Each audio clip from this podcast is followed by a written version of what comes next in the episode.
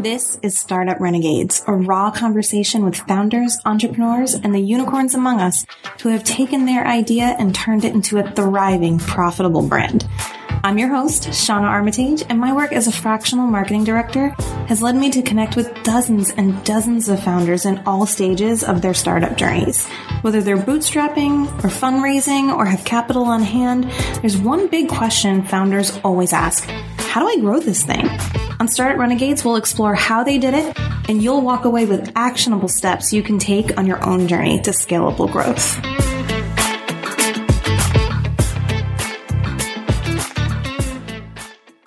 Today on the podcast, I'm welcoming Sina Sadzara. He is the host of a leading UK entrepreneurship podcast called The Millennial Entrepreneur, which focuses on the journeys of young entrepreneurs. It has featured the likes of Forbes 30 Under 30 winners, TEDx speakers, and Dragon's Den entrepreneurs. That's the equivalent of the US Shark Tank, just so you know. He's the co-founder of Wing, a startup with the aim to bring in-person networking into the 21st century with their contactless business card, which has received orders from across the globe. I don't know about you, but I am all for bringing networking into the 21st century. And Sina shares his really amazing business journey with us. He launched this business in the middle of the pandemic, which is crazy because in person networking was essentially dead for the past year or so. But he's had some really important breakthroughs that have come from that entire experience, whether it be from how to acquire customers, where to acquire customers, or the best way to do your market research. So there's so much in here that you're absolutely going to love. Let's go ahead and I'll let Sina tell you his story. Let's listen in. Hey, Sina, welcome to the show. Hey, Shauna, really good to be here. Thanks for having me. I am so excited to have you here. You are a pretty accomplished entrepreneur. Were you always an entrepreneur? You're the host of the Millennial Entrepreneur podcast. Did you start a business like right out of college? Yeah, I guess it kind of started in university or, or, college. Like, I started this one business at university focusing around food waste. So, we work with businesses to redirect their surplus food, so like unsold sandwiches or whatever, to local charities. And we would charge you a kind of like fee per pickup, and we would feed them back like uh, some data or like tax stuff. That business couldn't scale just because like it was very difficult to offer those businesses benefits, just because of how the UK tax system set up. And, and I was just going to ask businesses. you that. Like, yeah, why exactly. can't it scale because of the tax system? Yeah, like the UK doesn't give tax benefits to businesses that want to donate food. So it's like a it's very difficult for us to kind of offer them financial benefits for donating food. Like it's a, it's actually a financial disincentive for them to donate food. That's a whole, this is a whole another topic. Like, yeah, I tried so hard to kind of push this. We even talked to like the tax body in the UK, the government and, and all that stuff quite high up to see if like we could get the law changed and everything. Like, I even worked with Harvard University because they're doing this big report on the UK, wow, like food waste, like scene, and yeah, it was a big sort of ordeal before I decided that it was probably too much effort. So that business, we raised like twelve thousand pounds right. funding. Hold on for a sec, because you said something really, really important here that I want to draw attention to, is that when you have a really amazing business idea like you did, and it's not working you want to get to the core of why it's not working and then figure out if it's worth moving forward with it or not. And in mm. some cases, you have to be able to detach yourself and say, okay, you know, I can't make this profitable. We yeah. have to move on to the next thing. And that takes a whole different kind of strength as an entrepreneur to make that decision. Mm, no, I completely agree. And it was a really tough decision, especially because it was my first business that was like actually getting a lot of traction. Mm-hmm. Because, you know, we raised £12,000 funding, as I said, from O2, which is like a very big, like mobile phone brand in the UK. So they were, they were very invested in it. And also, obviously, and also my university gave me some funding as well to do it. And we had a few cafes and bakeries, you know, signed up to us. And we were talking with, this is a name you'll probably recognize. We were talking with Pret, Pret a Manger in, in my city of Bristol. Mm-hmm. You do rec- recognize that name, right? It's, it's, also in the US. I've been to the US. They have Pret, right? that exists. So yeah, we were talking with them, and they were fairly interested as well. But it was very difficult to go into those conversations because they would say kind of, yeah, we want to donate food. Obviously, we want to like help people in need and stuff like that. But like, we're a cafe, we're a small independent chain. Like, we don't have the resource to pay you to be able to donate it. Like, it's, it's more cost effective for us to actually throw it away, which is really annoying because they want to work with us, we want to work with them, but it's just the, the fact of like our business model wasn't really geared up to, to help them. So we tried so many different ways. Like I went to them and said, if we could feed you back this, all this data, so if, if we could, you know, say, you know, you could feed back customer data to you and all of this stuff, and they were like, yeah, it would be fairly useful, but we kind of already do that already fairly well. And the tax benefits thing was probably the thing that was most scalable if it did happen because I spoke to so many different businesses and they were like, if we could, if there's a little, even a small financial benefit, or if we could, there's not a financial disincentive to donate, to donate food, we would do it in a heartbeat. And then we would obviously be that party that kind of feeds back all that information to them to make it easy as possible to reap that tax benefit. So that made so much sense. And there's actually a company in the US in Silicon Valley that does this very, very successfully because the mm-hmm. US tax system has that benefit. So I saw, you know, that was a proven, proven business model that's works in the US. And if we could take that to the UK, then that'd be perfect. And I spoke to loads of different businesses across Bristol and London. And these are big businesses, right? They have a lot right. of cafe chains.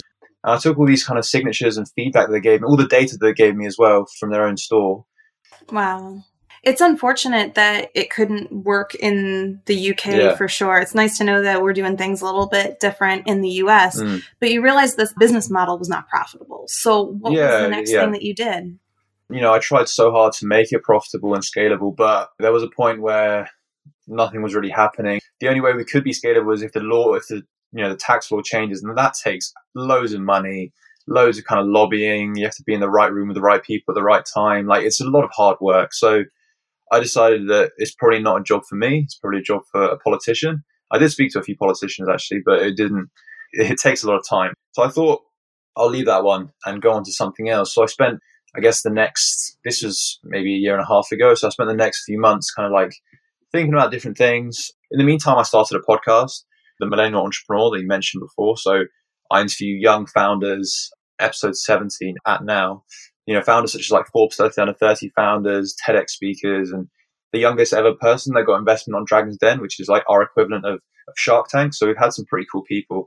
These sort of people definitely inspired me to kind of think more entrepreneurial because I guess while I was at university and starting that business, I felt very isolated. It wasn't a very entrepreneurial space. I guess, well, it was, but obviously we had to study as well at the same time, right? so this kind of being around all these different people really inspired me to think more entrepreneurial, I'd say. And I guess like one thing during that time was that because it was COVID and lockdown, I saw so much kind of innovation within online networking. So there were platforms like Hopin that pretty much like in a few months became a billion dollar company. Yeah, I've seen a lot of my clients using that it's crazy. for yeah. different things. It, it yeah, built up very fast yeah, it's crazy how it snowballed. And that entrepreneur, I've read his story. He's quite young as well. And maybe I should get him on the podcast actually. You know, he's ready to give up on that idea until COVID hit and it literally turned into a billion dollar company within a few months. It, it's phenomenal.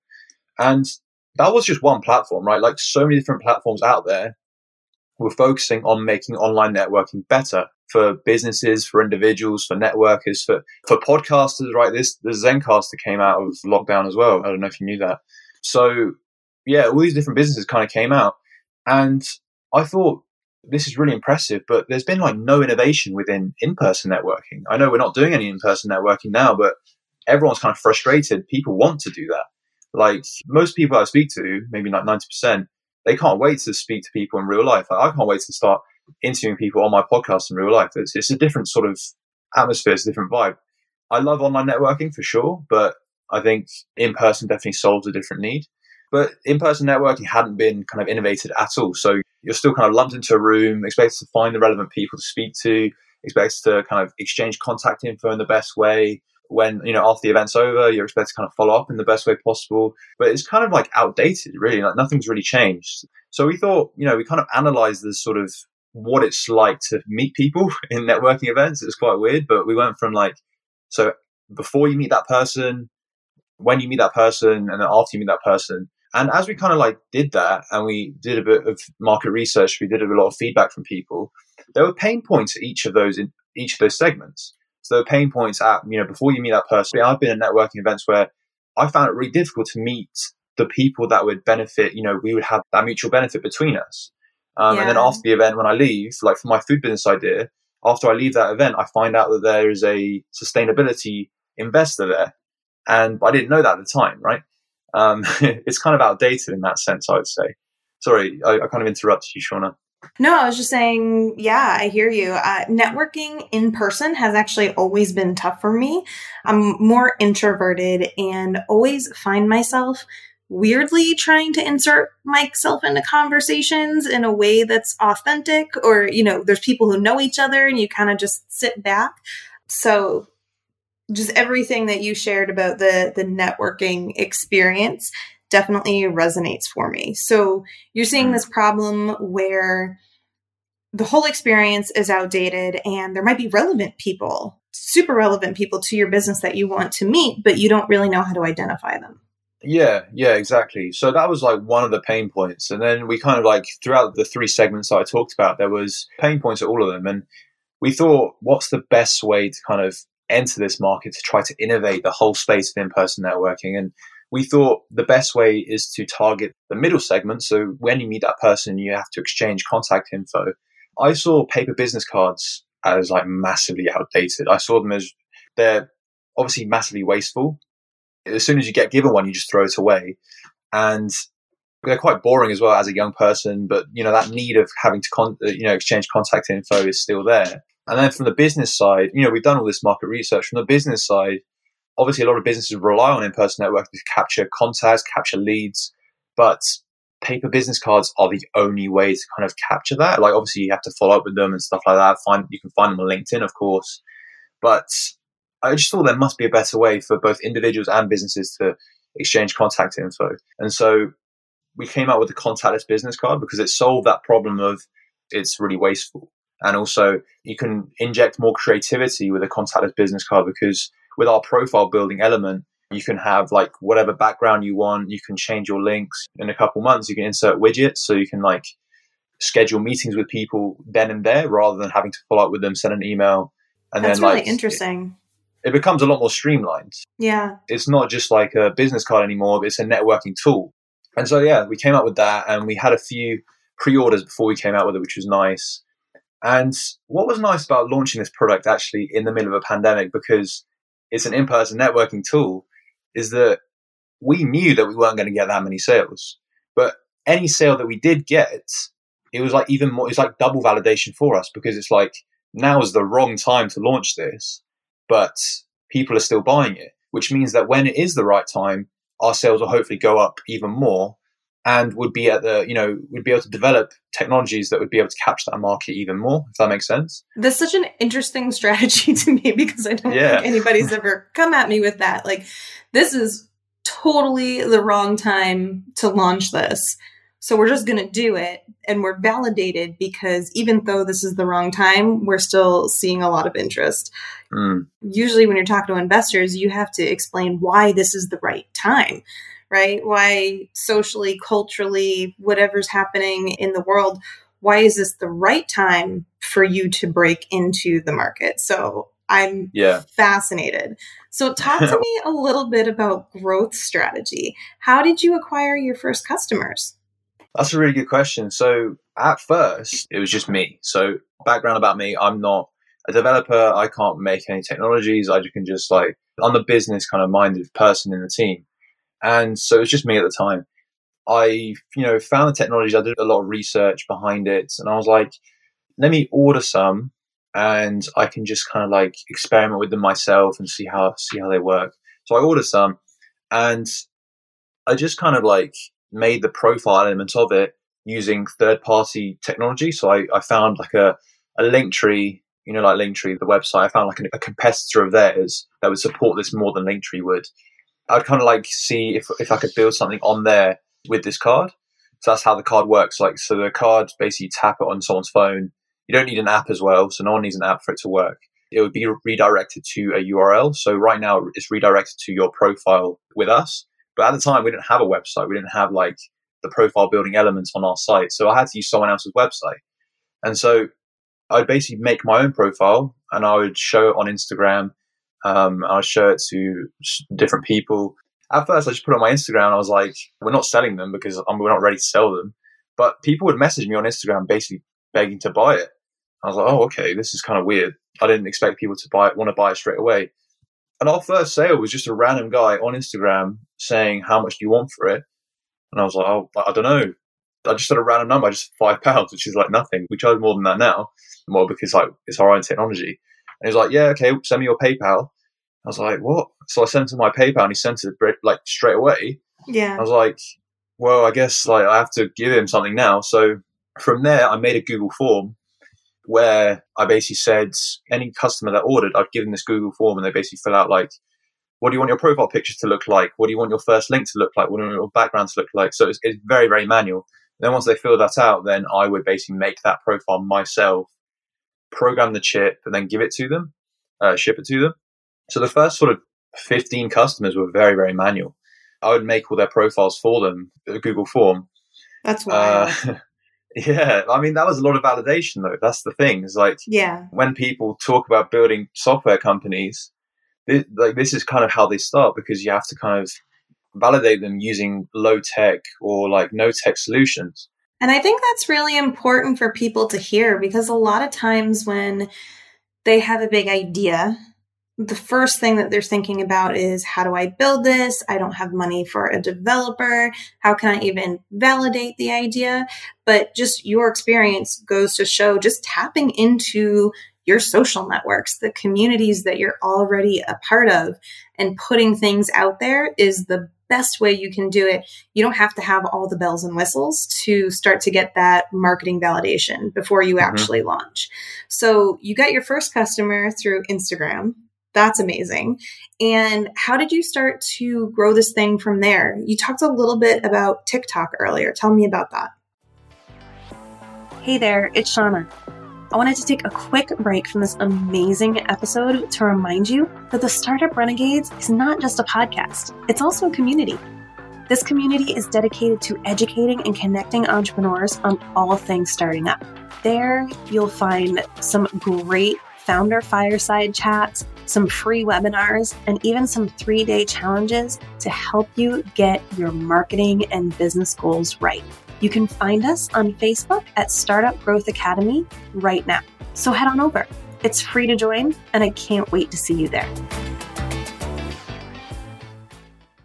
I saw a lot of success with small brands on TikTok. Like I interviewed someone on my podcast that had a lot of growth on TikTok from you know, just showing his startup journey. So he would basically say, like, today I woke up and I started, you know, shipping orders and all of this stuff. And I was like, I really like, I as a viewer love hearing stuff like this. And I am more connected to this brand now just because I can see the person behind it. I can see the journey and I'm, I'm invested here. And I thought we could do it with our tool as well because it's very visual. Obviously, it's a very visual product. And yeah, we got someone, we got an intern on board we worked with her, like me and her, I would basically say, give me kind of like a structure of like how we can kind of form this TikTok. Like, so she would say, this is the sort of like title of that TikTok. And then I'd want mm-hmm. you to mm-hmm. give me these sort of scenes, like you pro, you know, you researching manufacturers or you shipping a product or stuff like that. And I, I would film it myself and do a voiceover. And then we put it on TikTok. Yeah. Like our first video, our first like, or second video, I can't remember got like 11k views, which is pretty mental because yeah. I woke up that morning and we had like, I don't know, 20 new followers on Instagram and about 200 new followers on TikTok because we had zero TikTok followers, by the way, at that stage. So right, when first got started. It's pretty impressive. Yeah. And I thought that was really cool. And also, we had a lot of messages from people saying, Hey, I'd love to buy it, but if you build in this feature, I'd love to, you know, I'd buy it from there. So we actually got a lot of really good feedback from there, which is pretty cool. Yeah, that's so important. Yeah, massively. The only pushback I would give to TikTok is that for us, I would say for a business card, it might not be the right audience for us. Yeah. And I think that's a very fair pushback because that TikTok video, again, I want to be as honest and open to your audience. That video that we put out there and subsequent videos that were doing very well, we didn't actually get any sales from there. But we got mm-hmm. a lot of really good feedback and people were very invested in me as an entrepreneur in my journey. But when it came to actually like bottom line, people weren't buying it. And so I thought, you know, that for me kind of proves to some extent that maybe our audience isn't on TikTok. So yeah. either we need to change our business a little bit to make it more towards them, or we need to look at different social or marketing channels to find our audience.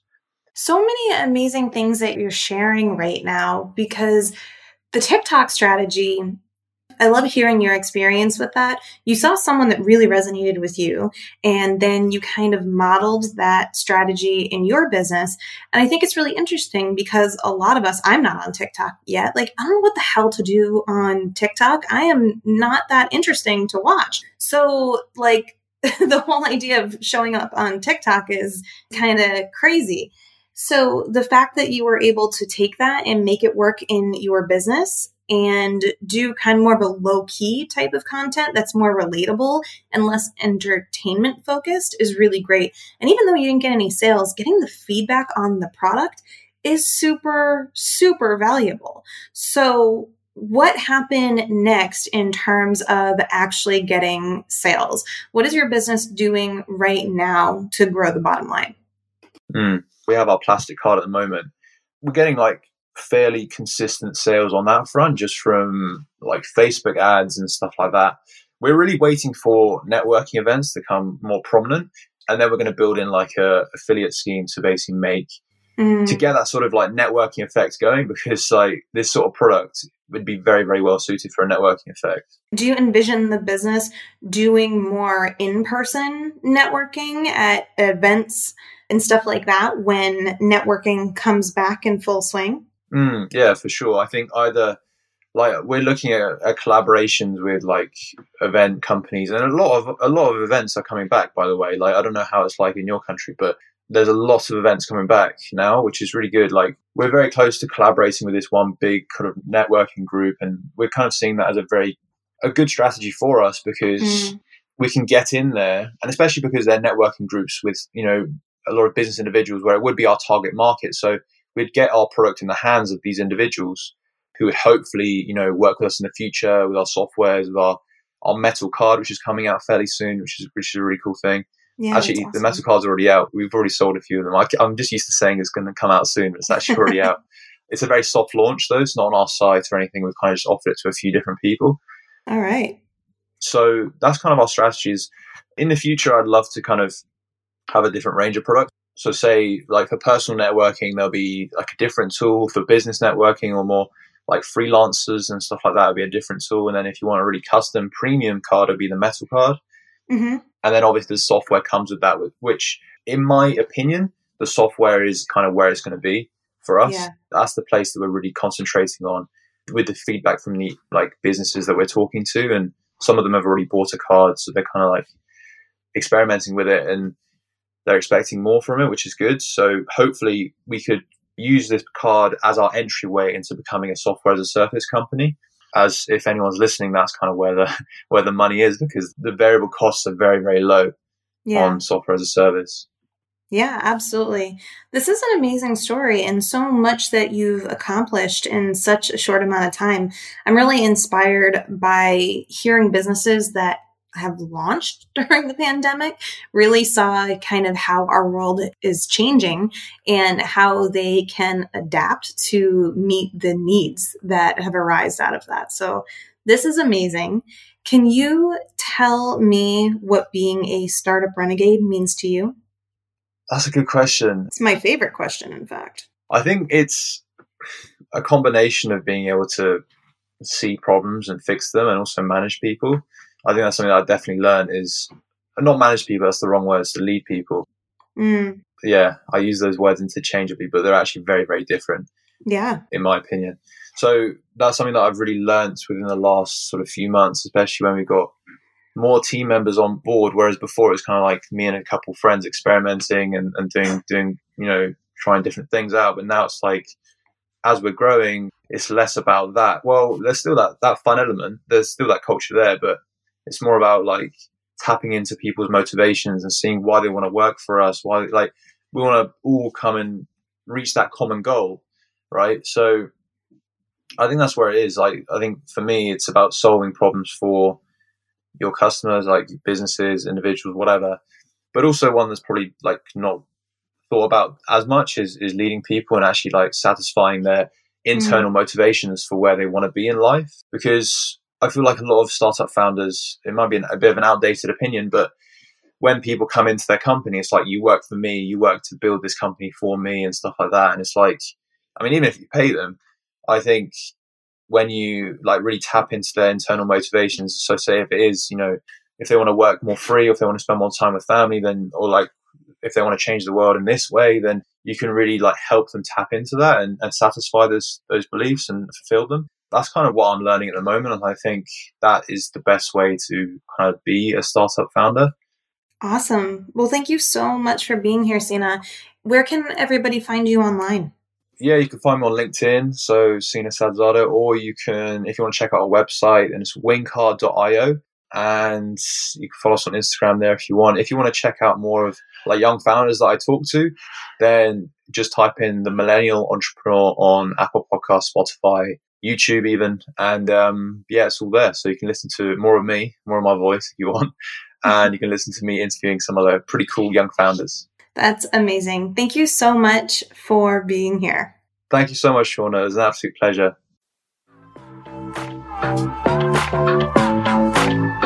That was this week's episode of Startup Renegades.